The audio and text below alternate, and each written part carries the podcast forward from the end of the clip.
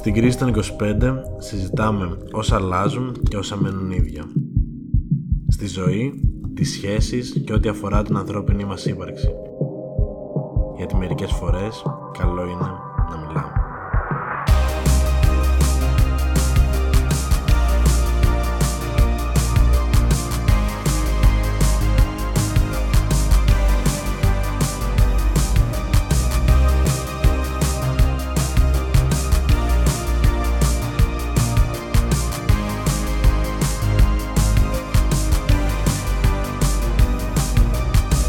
Φύγαμε λοιπόν.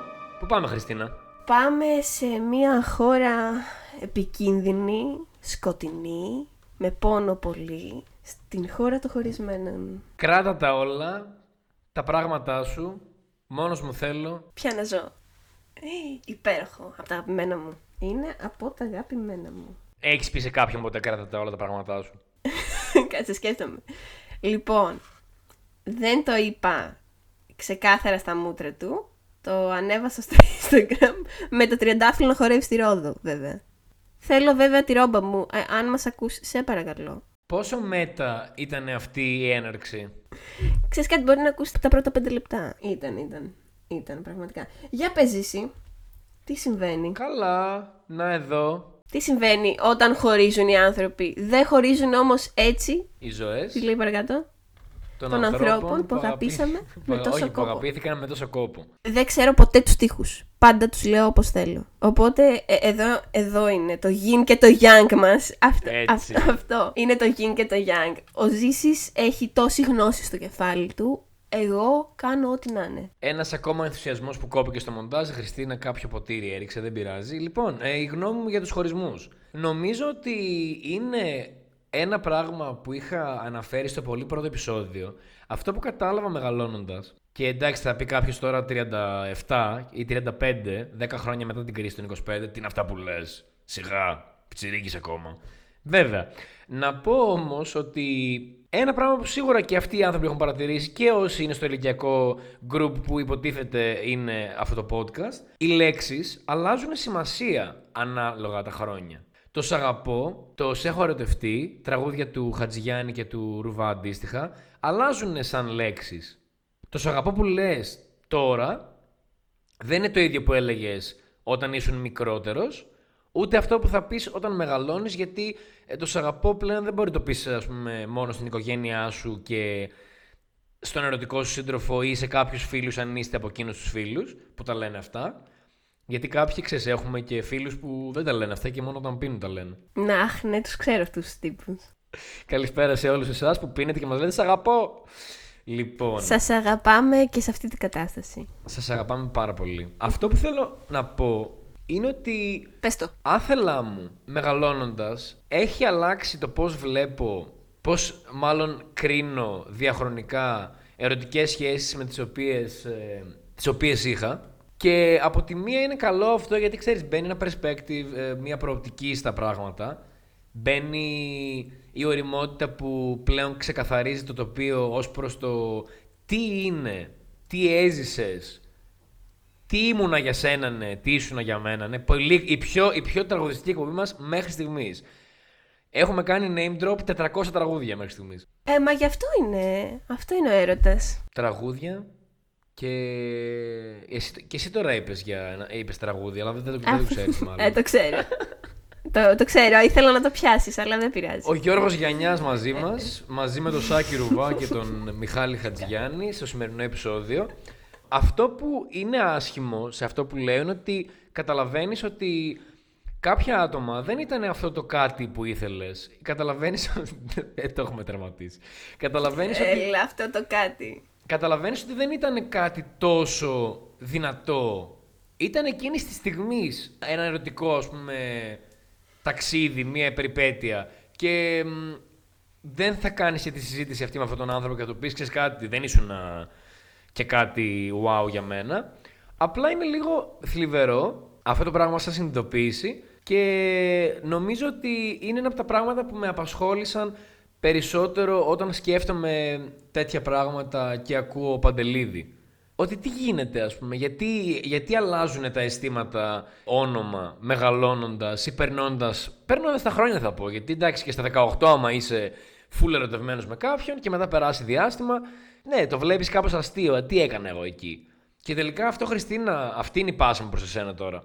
Αυτό είναι μηχανισμός για την δικιά σου προστασία, δηλαδή είναι αμυντικός μηχανισμός; Ή όντως οι άνθρωποι βλέπουν τα πράγματα αλλιώς μεγαλώνοντας; Δεν νομίζω ότι είναι αμυντικός μηχανισμός αυτό. Νομίζω ότι είναι θέμα εμπειριών, ξεκάθαρα. Και επίσης πόσο πολύ οριμάζουμε συναισθηματικά οι άνθρωποι, γιατί μέχρι τα 18 σου, βασικά σου πω την αλήθεια μέχρι και τα 20 κάτι σου, αν είσαι ένας άνθρωπος ο οποίος δεν έχει περάσει και πολλά στη ζωή του τρελά πράγματα και ούτε κανένα έρωτα τρελό, είναι όλα λίγο επιφανειακά, είναι λίγο όλα για τον εαυτό μας παραπάνω από ότι για τον άλλον.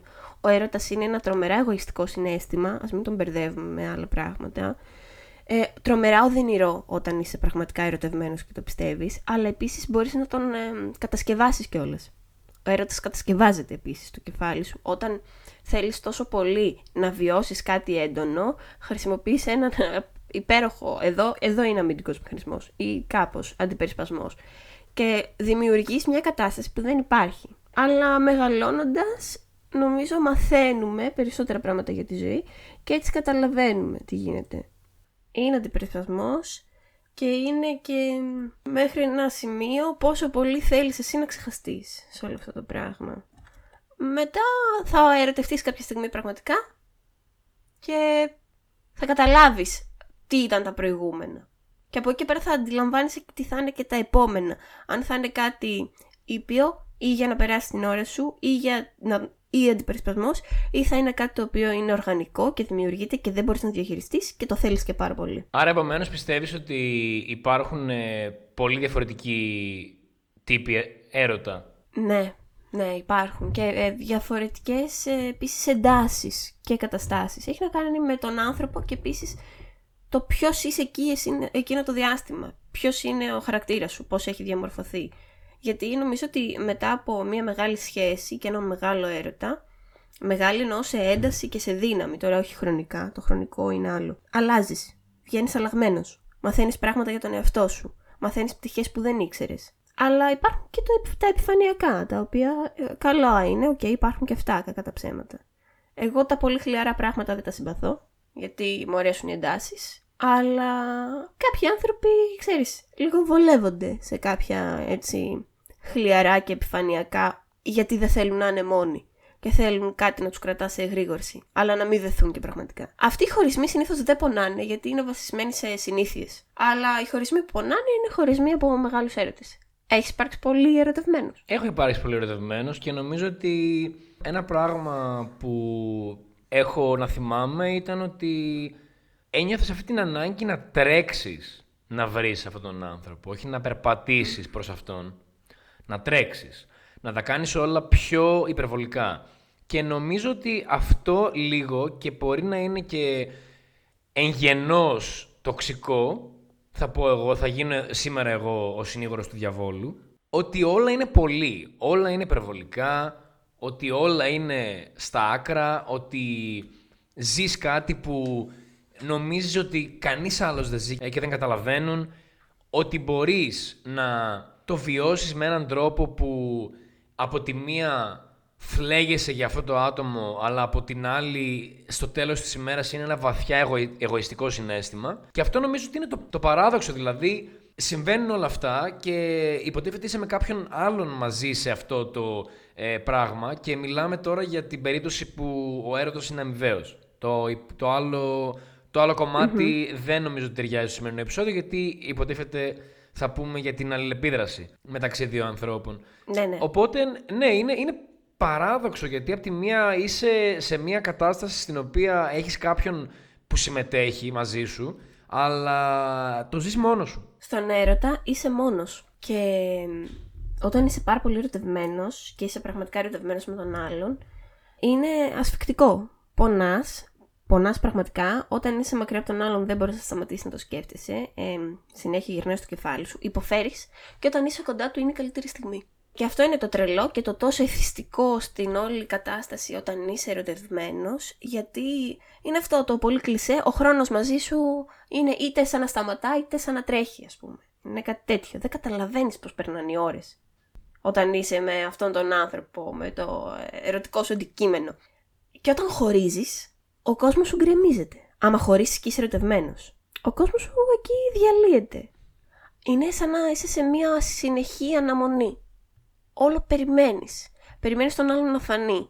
Αυτός γίνεται και με σχέση, αλλά και στο χωρισμό, ε, τον ψάχνεις παντού. Και περιμένεις να εμφανιστεί, περιμένεις να επικοινωνήσει, περιμένεις να γυρίσει πίσω και να καταλάβεις, ας πούμε, τι έχασε. Είναι πολύ ωραία όταν είσαι εξωτερικός παρατηρητής και έτσι ρομαντικός και λίγο μαζόχα στην όλη κατάσταση, να παρατηρήσεις αυτά τα πράγματα. Πώς κυλάνε και πώς αλλάζουν τα συναισθήματα και πώς μεταβάλλεται αυτή η κατάσταση. Αλλά όταν τελειώνει νομίζω η σχέση και τελειώνει και το στάδιο του χωρισμού και του πένθους του χωρισμού, είσαι ένας άλλος άνθρωπος μετά. Πώς από αυτά που είπες θεωρείς ότι είναι ατόφιες, ανθρώπινες, κατασκευές, μάλλον πώς από αυτά που είπες πιστεύεις ότι είναι κατασκευές του κινηματογράφου και της τηλεόρασης και του ρομαντισμού στα βιβλία; Και πόσα είναι εν γενή ανθρώπινα χαρακτηριστικά παύλα ανάγκες; Νομίζω ότι όλα είναι ανθρώπινα χαρακτηριστικά ανάγκες. Ε, απλά κάποια έχουν μεγενθηθεί και κάποια όχι. Δεν μπορώ να μιλήσω γενικά, αλλά θα το πω όσο πιο απλά και γενικά μπορώ. Όταν είσαι ερωτευμένος, είσαι στο κεφάλι σου. Ακόμα και αν το βιώνεις με τον άλλον, είσαι στο κεφάλι σου και στο κεφάλι σου ζει το μεγαλύτερο έρωτα. Το ίδιο πάνω εκεί πατάει οποιοδήποτε Hollywood, οποιοδήποτε κινηματογράφος, οποιοδήποτε βιβλίο και συγγραφέας, αλλά η βάση είναι πολύ γνήσια και είναι ομή μέσα στον άνθρωπο. Είναι αυτό. Είναι χημική επεξεργασία που σου κάνει κάτι στον εγκέφαλό σου που τρελαίνεσαι. Πραγματικά. Γιατί πολλές, πόσοι άνθρωποι λένε πώς το έκανα αυτό τότε που με αυτόν τον άνθρωπο. Πώς ήμουν έτσι ήσουν μια πτυχή του εαυτού σου που ήταν όντως σε μια τσίτα και ένταση συνέχεια. Γιατί εκείνο ήθελες, εκείνο σε τροφοδοτούσε. Είναι σερωτονίνη, είναι αδρεναλίνη, είναι τρέλα αυτό που συμβαίνει χημικά στο σώμα σου. Θα κάνω μια προσπάθεια πάλι να ε, χρησιμοποιήσω τις ε, πολύ ας πούμε, διάσημες πλέον αναλογίες του Ζήση. Νομίζω ότι καθένας είναι μια κλειδαριά και ένα κλειδί ταυτόχρονα. Και αυτό που ας πούμε ενεργητικά πράττει σαν κλειδί, ανάλογα την κλειδαριά υποδοχή είναι τελείως διαφορετικό και μπορεί να προκαλέσει στον άλλον πράγματα τα οποία ούτε ο ίδιος ήξερε ότι μπορεί να, να τα κάνει. Και αντίστοιχα αυτό, μπορεί, αυτό συμβαίνει και σε σένα. Δηλαδή, ανάλογα το κλειδί το οποίο θα ανοίξει αυτή την περίεργη κλειδαριά που ανοίγει με πολλά κλειδιά. Γιατί, ναι, ας πούμε, για κάποιον ο οποίος δεν, είναι, δεν ζει τον ηλικιακό έρωτα ή δεν έχει παντρευτεί με ε, συνοικέσιο οικογενειακό. Νομίζω ότι όλοι βιώνουμε μια αναζήτηση συντρόφων και ένα ταξίδι το οποίο δεν έχει συχνά ένα συγκεκριμένο προορισμό, απλά είναι ένα ταξίδι που έχει διάφορους σταθμούς. Νομίζω ότι αυτό είναι το μαγικό, ότι αυτό που λες, πώς το έκανα εγώ αυτό κτλ. Έχει να κάνει πραγματικά με την έννοια της κλειδαριάς που ανάλογα με το κλειδί που μπαίνει στην υποδοχή, δημιουργεί κάτι άλλο, κάτι καινούριο, το οποίο είναι εξατομικευμένο, εξατομικευμένο μάλλον και συγκεκριμένα παρόν ως χαρακτηριστικό με την ε, σχέση σου με τον Χ, τον Ψ, τον Ζ. Μου αρέσει αυτό που είπες. Ε, και νομίζω ότι είναι πραγματικότητα. Και αυτός προς τα πολλά κλειδιά είναι όντως απλά που πει, μου είχε πει κάτι ο ψυχολόγος μου, που είναι νομίζω πολύ κλεισέ γι' αυτό, αλλά είναι πραγματικό δυστυχώς. Ελκύουμε και τραβάμε πάνω μας ό,τι πιστεύουμε εμείς ότι αξίζουμε εκείνη τη συγκεκριμένη χρονική στιγμή. Έτσι λοιπόν και με τους ανθρώπους με τους οποίους ερωτευόμαστε, τους ερωτευόμαστε γιατί εκείνη τη στιγμή μας δίνουν αυτό που θέλουμε. Αυτό που πιστεύουμε ότι θέλουμε. Μπορεί εμείς να έχουμε άλλα πράγματα στο κεφάλι μας, αλλά η πραγματική μας εικόνα είναι αυτή η οποία ε, δείχνουμε και παίρνουμε πίσω. Οπότε, ναι, εκείνη τη χρονική στιγμή ήθελες εκείνο το πράγμα ή έτσι ένιωθες ότι αυτό σου αξίζει. Και γι' αυτό λέμε στη συνέχεια ότι δεν μου άξιζε αυτό. Γιατί καταλαβαίνουμε πόσο πολύ, ας πούμε, είχαμε μάλλον μειώσει τον εαυτό μας όταν κάτι δεν ήταν καλό. Η πικρία που μένει μετά το τέλος μιας σχέσης είναι πάρα πολύ μεγάλη και νομίζω ότι πολλές φορές μεγενθύνεται για να μην αντιμετωπίσουμε τα άλλα προβλήματα, τα προσωπικά μας, με τον εαυτό μας. Και κάπως εκεί αφού ο άλλος πλέον δεν υπάρχει και δεν είναι τόσο σημαντικός στη ζωή μας και τον διαγράψαμε και του συμπεριφερόμαστε θερείς και είναι νεκρός, γιατί πραγματικά κάνουμε θερείς και είναι πεθαμένοι άνθρωποι οι περισσότεροι. Ε, τέλειωσε η σχέση, α δεν υπάρχει στη ζωή μου, σε διέγραψα, με διέγραψες, δεν υπάρχει πουθενά. Τι λες ρε μαν, ζούμε στην ίδια πόλη. Θα σε πετύχω, μην κάνεις θρησκεδί σε νεκροζώντανο Δευτέρα παρουσία. Υπάρχουμε. Καλό είναι να αποδεχτούμε ότι όταν τελειώνει μια σχέση, δεν τελειώνει όμως και μια ζωή. Τελειώνει μια κοινή ζωή, ανοίγει ένα καινούριο κεφάλαιο. Κοινή πορεία θα πω, γιατί εντάξει στην ηλικία που είμαστε και με αυτά που έχουμε συζητήσει, δεν μιλήσαμε ποτέ για κοινή ζωή.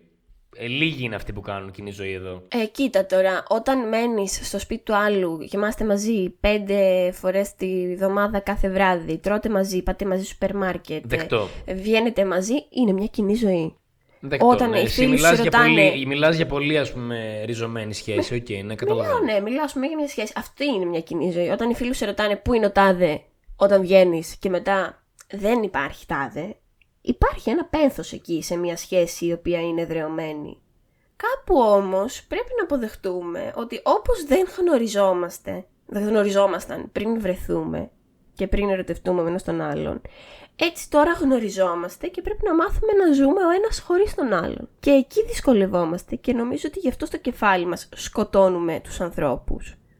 Για να αποφύγουμε αυτήν την παραδοχή. Και κατ' επέκταση μπορεί να σκοτώσουμε τον έρωτα γιατί αν έχουμε βιώσει αυτή την ε, θλίψη και αυτό το πένθος που αναφέρεις, ε, την επόμενη φορά ο οργανισμός σου ξέρει, έχει βιώσει αυτό το, το συνέστημα και όταν την επόμενη φορά φτάνεις στο σημείο να γνωρίσεις κάποιον άνθρωπο, είναι πολύ πιο εύκολο απλά μετά να πετάξεις ε, καλάθι, χλάτς, μπήκε, σκουπίδια και τέλος. Γιατί προστατεύεις έτσι τον εαυτό σου. Βέβαια δεν είναι κάτι που βρίσκουμε νομίζω παραγωγικό τουλάχιστον σε όσα έχουμε συζητήσει μεταξύ μας, εγώ και εσύ. Αλλά νομίζω ότι είναι μια πολύ συχνή αντιμετώπιση και ένα πολύ αληθινό φαινόμενο αυτής της εποχής που και αυτό που έλεγε κάποιος, δεν θυμάμαι, κάποιος διάβαζα κάποιο τσίζι α, άρθρο τυχαία και έλεγε ότι να, γιατί η η γιαγιά σου είναι ακόμα με τον παππού σου. Γιατί δεν έχει 700.000 ανθρώπους ως εναλλακτικές. Μπορεί. Ή μάλλον είχε και δεν, την... δεν το κυνήγησε γιατί τα χρόνια ήταν άλλα. Ή είναι πραγματικά ευτυχισμένη και αυτό είναι το αγαπημένο μου πράγμα στον κόσμο. Είμαι ένας πάρα πολύ ρομαντικός άνθρωπο. Ο γερμανικός ρομαντισμός που έχει καταστρέψει τη ζωή από τα 14. Οπότε πιστεύω όντως ότι υπάρχει ίσως κάπου κάπου στη ζωή μας το, το άλλο μας μισό, ας πούμε. Που δεν είναι μισό, αλλά τέλος πάντων αυτή η κλεισεδιά. Αλλά μάλλον υπάρχουν πολλά τέτοια μισά που ταιριάζουν και δεν ταιριάζουν. Και ξέρεις υπάρχουν μερικές φορές η πιθανότητα κάποιο από αυτά τα μισά να επιστρέψει και να ξανατεριάξει. Το πιστεύεις Δεν το ξέρω αλήθεια; τώρα. Ναι, πιστεύω. Γενικά πιστεύω ότι οι άνθρωποι επιστρέφουν στη ζωή μας. Αυτοί που αξίζουν ε, τον κόπο νομίζω ότι επιστρέφουν. Γιατί το έχω δει και με τους φίλους ας πούμε και με φιλικές σχέσεις το έχω ζήσει αυτό. Να έχεις εξαφανιστεί με τον άλλον για χρόνια και κάπως να στα φέρνει η ζωή και να ξαναβρίσκεστε. Έτσι νομίζω είναι και με τους ερωτικούς συντρόφους. Κάποιοι μπορεί να επιστρέψουν. Ξέρεις ποιο είναι το Ίσως, άσχημο; ίσως να είναι το σωστό timing τότε όταν θα ξαναγυρίσουν. Ίσως και να μην είναι ποτέ και να ήταν απλά η ανάγκη σου. Αλλά ποιο είναι το άσχημο; Το timing νομίζω είναι πολύ σημαντικό, πάρα πάρα πολύ σημαντικό κομμάτι της ε, επιτυχίας μιας σχέσης. Νομίζω ότι χωρίς τη σωστή στιγμή δεν μπορείς να εκτιλήξεις οποιαδήποτε ιστορία με κάποιον στο έπακρο. Και το άσχημο είναι ότι σε αυτόν τον κόσμο που ζούμε, που θα έρθουν οι φίλοι σύσσωμοι να σε κρατήσουν από το χέρι και να σου πούνε ξέχνα τον, μην του στέλνεις, μην του μιλάς, μπλα μπλα μπλα, όλα αυτά που λέμε τόση ώρα. Μετά, όταν έχεις ξεφτυλίσει αυτή την κατάσταση που είχες με έναν άνθρωπο στο παρελθόν, ο, ο γυρισμός φαντάζει λίγο. είναι κάτι για το οποίο μπορεί να, να ντρέπεσαι. Γιατί και εσύ ε, τελικά μα- με τη συμπεριφορά σου και με, με αυτό το οποίο έχεις κάνει ζώντας έντονα τη στιγμή και κοινοποιώντας τη θλίψη σου και κάνοντας, ε, κοινοποιώντας τους φίλους σου, δεν εννοώ για τα social media κάτι, ε, νομίζω ότι με- μετά καταλήγει να είναι πάρα πολύ δύσκολο να ε, καταφέρεις μια τέτοια επιστροφή γιατί λες κάτσε εγώ τι έλεγα αυτό το διάστημα. Δηλαδή τι, τι καθόμουν και έλεγα. Τα έλεγα όλα αυτά ώστε τώρα να τα πετάξω όλα στα σκουπίδια και να είμαι με κάποιον για τον οποίο έλεγα ότι δεν αξίζει και ότι όλα αυτά. Οπότε εγώ ξέρεις τι κατάλαβα ότι είναι το καλύτερο που μπορείς να κάνεις. Και νομίζω ότι αυτό, ε, OK, okay, από τη μία είναι λίγο αφήνω τα πράγματα να κυλήσουν και ότι δεν είναι απόλυτα στο χέρι μου. Μην λες τίποτα. Αυτό έχω να προτείνω. Μην λες τίποτα, γιατί το boomerang είναι ένα όπλο που πλέον δεν πολύ χρησιμοποιείται γιατί δεν είναι πολύ βολικό, αλλά παιδιά το τρώνε στη μάπα πάρα πολλοί άνθρωποι καθημερινά. Οπότε παρακαλώ, σας παρακαλώ, απλά μην λέτε τίποτα. Γιατί θα έρθει μετά το, το μέλλον και ο μελλοντικός σου εαυτός και θα σε βαρέσει μια σφαλιάρα που θα είναι όλη δική σου και θα λες τι έλεγα, τι έκανα, γιατί έχασα τόσο χρόνο και τόσο σάλιο και γέμισε τον εαυτό μου με τέτοιο αρνητισμό και τελικά τα πήρα όλα πίσω. Ναι, γιατί κρίνουμε τον εαυτό μας εκείνη τη δεδομένη στιγμή. Δεν γνωρίζουμε τι θα γίνει στο μέλλον. Δεν γνωρίζαμε πώς θα εξελιχθεί αυτή η σχέση και αυτός ο έρωτας. Αλλά ε, τον μαστιγώνουμε τον εαυτό μας όταν τελειώνει και εν τέλει δεν έχει πάει εκεί που ελπίζαμε εμείς να πάει. Και λέμε τώρα ποτέ ξανά, ποτέ, ποτέ, δεν θα ξαναγίνει ποτέ αυτό. Δεν ξέρεις τι θα γίνει, δεν ξέρεις τι σε περιμένει. Μπορεί αυτή τη στιγμή αυτός ο άνθρωπος να μην σου ταιριάζει ούτε στον εαυτό σου, εσένα όπως είσαι, ούτε στο δικό του τον εαυτό. Στο μέλλον, επειδή οι άνθρωποι αλλάζουν, γιατί τους αλλάζουν οι συνθήκες και τα πράγματα που συμβαίνουν στη ζωή τους, μπορεί να είναι ένας άλλος άνθρωπος. Όπως οποιοδήποτε. Υπάρχουν, νομίζω, άνθρωποι ζωές μας, όλων, που δεν ξέρουν ποιοι είμαστε τώρα. Μας έχουν αφήσει κάπου και έχουν βάλει μια τελεία και θυμούνται εκείνοι μας την εκδοχή, ενώ και οι ίδιοι έχουν αλλάξει. Και περιμένουν ότι όταν θα σε ξανασυναντήσουν, αν σε ξανασυναντήσουν, θα γνωρίσουν εκείνον τον άνθρωπο με εκείνα τα χαρακτηριστικά που δεν τους τέριαζε. Δεν είναι έτσι, αλλάζουν τα πράγματα, αλλά και πάλι σίγουρα είσαι πιο διστακτικός και επιφυλακτικός αν θες να ξαναδοκιμάσεις κάτι με κάποιον άλλον.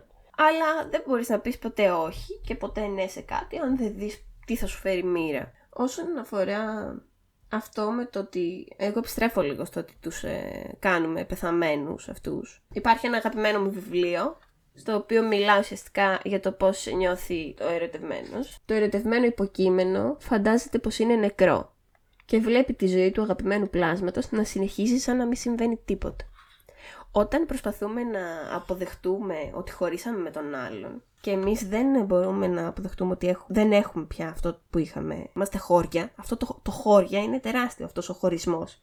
Επίπονος, σε πονάει σωματικά. Βλέπεις τον άλλον να ζει τη ζωή του αναρωτιέσαι πώς, πώς είναι δυνατόν αυτός να ζει χωρίς εμένα. Και να μην πενθεί, να μην κλαίει, να μην είναι στα πατώματα. Εγώ πονάω, έχω πιάσει πάτο ας πούμε, δεν μπορώ να φάω. Και άλλος ζει. Πώς το κάνει αυτό το πράγμα, έχεις βρεθεί ποτέ σε αυτή τη θέση να αναρωτιέσαι; Πώς ζει ο άλλος χωρίς εμένα; Να σου πω κάτι, εδώ μιλάμε για μια τελείως ε, δική μας οπτική, γιατί όπως έχουμε πει είμαστε γενιά των social media. Μεγαλώσαμε με αυτά πρακτικά μετά από ένα σημείο μετά το Λύκειο, ας πούμε. Ναι, ναι. Αναρωτιέσαι γιατί βλέπεις τον άλλον στο ίντερνετ να παρουσιάζει μια εικόνα που μοιάζει να είναι αυτό το οποίο ήξερες για αυτόν και μάλλον και εκείνο το άτομο το κάνει για να διατηρήσει αυτή την εικόνα και στα δικά σου μάτια γιατί ακόμα υπάρχει αυτό το κανάλι επικοινωνίας και το κανάλι στο οποίο μπορείς να βρεις τον άλλον για να δεις τι κάνει, το οποίο είναι τα social media θεωρώ ότι αν δεν υπήρχαν social media θα ήμουν άλλος άνθρωπος. Δηλαδή, το πώς το κάνει αυτό που λες, πώς ζει χωρίς εμένα, το έχω βιώσει μόνο λόγω social media. Αλλιώς θα ήταν διαφορετικά τα πράγματα. Κάτσε ρε εσύ. Εγώ εδώ λίγο έχω μια ένσταση γιατί τώρα την χάνει να είμαστε στα social media. Αλλά αν σκεφτείς ότι και στο 18ο αιώνα να πάμε, αν ο κύκλος μας ήταν κοινός και είμαστε ερωτευμένοι και ακόμα περισσότερο λίγο πλατωνικά ας πούμε και δεν λειτουργεί, πάλι θα σε συναντήσω στο σαλόνι της τάδε, πάλι σε αυτήν την πόλη θα σε πετύχω σε ένα μαγαζί. Μην ξεχνάμε, όταν ζούμε στην ίδια πόλη και στην ίδια χώρα, ας πούμε, μην ξεχνάμε ότι ο άλλος υπάρχει, δεν σταματάει να ζει. Και όπως ζούμε και εμείς και θα βγούμε για ποτό με τους φίλους μας και ας είμαστε στεναχωρημένοι, ας πούμε, θα βγει και ο άλλος. Αλλά βρισκόμαστε νομίζω σε μια κατάσταση. Τα social media βέβαια εντείνουν την κατάσταση θεωρείς ότι είναι ο μοναδικός τρόπος να επικοινωνήσεις. Γι' αυτό εγώ πιστεύω ότι όταν χωρίζεις δεν πρέπει η σχέση να, να κόβεται μαχαίρι. Γιατί υπάρχουν ερωτήματα τα οποία δεν έχουν τελειώσει. τουλάχιστον εγώ στη ζωή μου δεν δουλεύω. Πονάει χέρι, κόψε χέρι, ας πούμε. Δεν είναι αυτή, αυτή η σκέψη μου. Είναι ότι θέλω να συζητήσω, θέλω να μοιραστώ, θέλω να το βγάλω όλο από μέσα μου. Και μετά, οκ, θα το βρούμε. Θα είναι λίγο άβολο, δεν θα επικοινωνούμε, δεν θα έχουμε επαφές, αλλά θέλω να μπορώ να σε πάρω ένα τηλέφωνο όταν θέλω να σε ρωτήσω τι κάνεις. Οι περισσότεροι άνθρωποι δεν το έχουν αυτό, ξέρεις. Πιστεύεις, ας πούμε, ότι πρέπει να μπλοκάρουμε τους πρώην μας από παντού; Πιστεύω ότι Οι είναι μελέτες λάθος. λένε, ας πούμε, ότι άμα θέλεις να ξεπεράσεις τον πρώην σου, πρέπει να τον μπλοκάρεις από παντού. Είναι ένα φάρμακο της λογικής πονάει χέρι, κόψει χέρι. Δεν συμφωνώ ούτε εγώ. Τώρα, τώρα σου λέω, σου μιλάω πολύ εκπρόθεσμα πλέον. Δεν συμφωνώ πλέον με, αυτό το, με αυτή την ιδέα. Απλά θεωρώ ότι ένα πράγμα το οποίο κάνουν τα social media και εκεί ήταν το προηγούμενο, η προηγούμενη άποψη που ήθελα να πω, ότι έχεις αυτή τη δύναμη να δείξεις στον άλλο πράγματα που μπορεί και να μην έβλεπε. Το να με δεις έξω και να με πετύχεις για ποτό και να μην είμαστε δύο φαντάσματα που κυκλοφορούν στην ίδια πόλη είναι οκ. Γιατί αν έκανες μόνο αυτό, οκ, στην αρχή θα ήταν άβολο, θα ήταν, oh, πφ, κάτι νιώθω στο στομάχι μου, κάτι πονάει. Αλλά τουλάχιστον είναι αληθινό. Γιατί αν εγώ ανεβάζω συνέχεια βίντεο στα οποία είμαι σε ένα μαγαζί και χορεύω με τους φίλους μου και τραγουδάω και έχω από δίπλα πέντε ωραίες να μου κάνουν παρέα, το δικό σου μυαλό, όσο ανεπτυγμένη και να είσαι συναισθηματικά μέσα σου, δεν θα πει «Α, σιγά τι κάνει, το κάνει γιατί θέλει κάτι να δείξει». Θα μπαίνει αυτό το ερώτημα πώς μπορεί και ζει αυτός; Πώς μπορεί και υπάρχει ζωή και μετά από μένα; Αυτό σου λέω ότι είναι λίγο πλα- πλασματικό αυτό που συμβαίνει στα media. Απ' τη μία πλευρά ναι, θα σου πω. Απ' την άλλη επίσης, επειδή είναι social media και έχεις τον απόλυτο έλεγχο των πραγμάτων, μπορείς, άμα αυτό σε πληγώνει και δεν το θέλεις, όντως να σταματήσεις να το παρακολουθείς. Εγώ είμαι ένας άνθρωπος που θέλω να ξέρω. Και όχι θέλω να ξέρω που πηγαίνεις για ποτό. Θέλω να μην με πιάνουν τα πράγματα εξαπίνη. Οπότε δεν με πειράζει να δω με τι ασχολείσαι. Αν δεν με νοιάζει ή αν δω ότι με ενοχλεί, θα κάνω ένα hide stories για έναν μήνα και όταν ξαναεμφανιστεί θα δοκιμάσω αν μου αρέσει αυτό ή, δεν μου, με- ή όχι ας πούμε. Και επίσης νομίζω ότι επειδή έχουμε την παρουσία στα social media πλέον, είναι πιο εύκολο να αποδεχτώ ότι ζεις. Θα τρελαθώ λίγο στην αρχή παραπάνω γιατί σε βλέπω συνέχεια online ας πούμε και είχαμε μια καθημερινή επαφή και πλέον δεν την έχουμε αλλά στη συνέχεια όπως εσύ θα αποδεχτείς ότι εγώ ζω έτσι θα αποδεχτώ και εσύ ότι και εσύ ζεις. Εν τέλει είναι οκ, ζουν οι άνθρωποι μετά από έναν χωρισμό. Και κάπως νομίζω βοηθάει στην αποδοχή των πραγμάτων. Και στην παραδοχή αυτή είναι ότι δεν πέθανες, είσαι ζωντανός, δεν ξαφνιάζομαι που υπάρχεις, μπράβο σου. Και μπράβο μου και εμένα που το παραδέχτηκα, ας πούμε. Δεν ξέρω, είμαι πολύ κατά τη- της απόλυτης αποκοπής, γιατί είναι σαν να χτυπάς τον εαυτό σου την πλάτη και να λες εντάξει δεν πειράζει, δεν υπάρχει πια και εξαφανίστηκε. Και να το θάβεις. Θεωρώ. Καλό ότι είναι αυτό, να μην θάβεις αυτό. πράγματα. Θεωρώ ότι το να το κάνεις αυτό το πράγμα, να κάνεις ε, κηδείες με ανύπαρκτα πτώματα, είναι κάτι το οποίο είναι ψυχοφθόρο για σένα και δεν, τελικά δεν καταφέρνεις πολλά. Το καλύτερο που μπορείς να κάνεις είναι, οκ, μπορεί να γίνεις με τον άλλον μπίλιες. Μπορεί να τα καταστρέψεις όλα, Μπορεί να είσαι εκτός εαυτού, έξαλλος και όλα αυτά τα διάφορα. Παιδιά, μιλήστε. Εξάντλησε, αν μπορείς, εξάντλησε τον άλλον άνθρωπο που έχεις απέναντί σου στις ερωτήσεις. Μάθε τα πάντα, κατάλαβε τη θέση του. Δες γιατί έγινε αυτό, γιατί φτάσαμε ως εδώ. Κάντε αυτό το τι φταίει της συγκεκριμένης σχέσης και όχι μόνο στο προσωπικό επίπεδο και σε επίπεδο καταστάσεων και timing. Γιατί αυτό που λες το, το πιστεύω, δηλαδή όντως μπορεί να μην δούλεψε κάτι γιατί το timing ήταν λάθος. Αλλά δεν το λέω τώρα με, με βλέπεις ότι οκ, το αφήνουμε τώρα μπορεί να δουλέψει στο μέλλον. Μόνο για τη δικιά σου την ψυχή. Για τη δικιά σου την ψυχή, για σένα. Γιατί στο τέλος της ημέρας και με, το, και με τη Χριστίνα να κοιμάσαι στο κρεβάτι σου, είσαι ο Ζήσης. Μόνος σου κοιμάσαι. Δεν είναι η Χριστίνα στα όνειρά σου, να σου πιάσει το χέρι και να σου πει: Έλα, πάμε εκεί, θα κάνουμε αυτό. Μπορεί να είναι ο Τσίπρας που έλεγε η Χριστίνα και να σε πάει στη Waterland, αν είναι δυνατόν. Πού να ξέρεις δηλαδή, πού να ξέρεις τι, τι σε, προ- σε περιμένει και στη ζωή δεν είσαι με αυτό το άτομο συνέχεια. Και, οκ, εντάξει, μπορεί να χάνεις την πλησμονή του. Α, 8 ώρες δουλειά και μετά θα γυρίσω στην αγκαλιά τη τάδε και θα είναι πολύ ωραία κτλ. αλλά είσαι μόνος σου στη ζωή σου. Πρέπει να είσαι θωρακισμένος και πρέπει να ξέρεις τι έγινε και που έκανες λάθος για τον άλλον άνθρωπο ή να λες να μεταφέρεις τι έκανε ο άλλος λάθος ή τι δεν δούλεψε εν πάση περιπτώσει συνολικά κατά την άποψή σου για να γίνετε καλύτεροι άνθρωποι. Ok, okay, μπορεί, να, μπορεί να μην καταφέρατε να είστε καλύτεροι άνθρωποι μαζί, αλλά μιλήστε για να βγει κάτι. Το να θεωρείς ότι ο άλλος είναι νεκρός και μετά ξαφνικά βλέπεις κάτι και του στέλνεις. Ή πίνεις μια ε, μπύρα παραπάνω και του στέλνεις μήνυμα. Ή ας πούμε έχεις, έχεις σχέση και έχεις υποτίθεται προχωρήσει για τα μάτια του κόσμου και μετά ψάχνεις τον άλλο να τον βρεις με, με, με τρόπο στο ίντερνετ και να μιλήσετε ή χαζοκάνεις παιχνίδια ενώ είσαι με κάποιον. Να σκοτώσετε τους πρώην σας όλους νοητικά για να είστε καλά με τον εαυτό σας και με τους επόμενους ερωτικούς σας συντρόφους. Όχι να το κάνετε νοητικά για να βοηθήσετε την κατάσταση και να τους ξεπεράσετε και να είναι τα πράγματα καλύτερα για εσάς στην πορεία. Κάντε το για να σωθεί η δικιά σας ψυχή. Γιατί αυτό έχει σημασία στο τέλος. Ναι, πολύ καλό είναι να μιλάμε και να το λύσουμε. Ε, πολλές φορές βέβαια η άλλη πλευρά μπορεί να μην θέλει να μιλήσει. Και επίσης δεν υπάρχει πάντα απάντηση. Δεν υπάρχει πάντα... Δεν κλείνει πάντα κάτι. Και εμείς μπορεί να ψάχνουμε απαντήσεις, αλλά ο άλλος να μην έχει να μας δώσει. Πρέπει να καταλάβουμε πάλι ότι το ζήτημα δεν είναι και τόσο εν τέλει προσωπικό. Αν ο άλλος τα έχει με τον εαυτό του, τα έχει με τον εαυτό του. Εμείς τα έχουμε το δικό μας τον εαυτό. Ας αποδεχτούμε εμείς ότι τέλειωσε, δεν δούλεψε. Θα πονέσουμε πάρα πολύ, θα κλάψουμε, θα θυμώσουμε. Πολύ σημαντικό είναι αυτό να περάσουν όλα τα στάδια, να κάνουμε και ευλακίες, να στείλουμε και μηνύματα, να πιάσουμε και τον απόλυτο πάτο. Δεν πειράζει. Α μην γίνουμε τοξικοί. Όταν αρχίζει η τοξικότητα είναι πολύ δύσκολα τα πράγματα. Και εκεί φτάνεις λίγο να αμφισβητήσεις και το, τον εαυτό σου, ποιος είμαι εν τέλει, αυτό το, το απομεινάρι από αυτό που ήμουν, ας πούμε. Και ας γίνουμε σιγά σιγά αυτή η πεταλούδα να δούμε ποιος θα είμαστε από εκεί και πέρα, μετά από αυτή τη σχέση, μετά από αυτόν τον θάνατο μέσα σε εισαγωγικά. Αλλά και ο άλλος ζει και ο άλλος κάποια στιγμή κάτι περνάει, απλά είναι τόσο τεράστια η απώλεια εδώ, η συναισθηματική στήριξη και όλα αυτά που είχες και είναι και απότομη.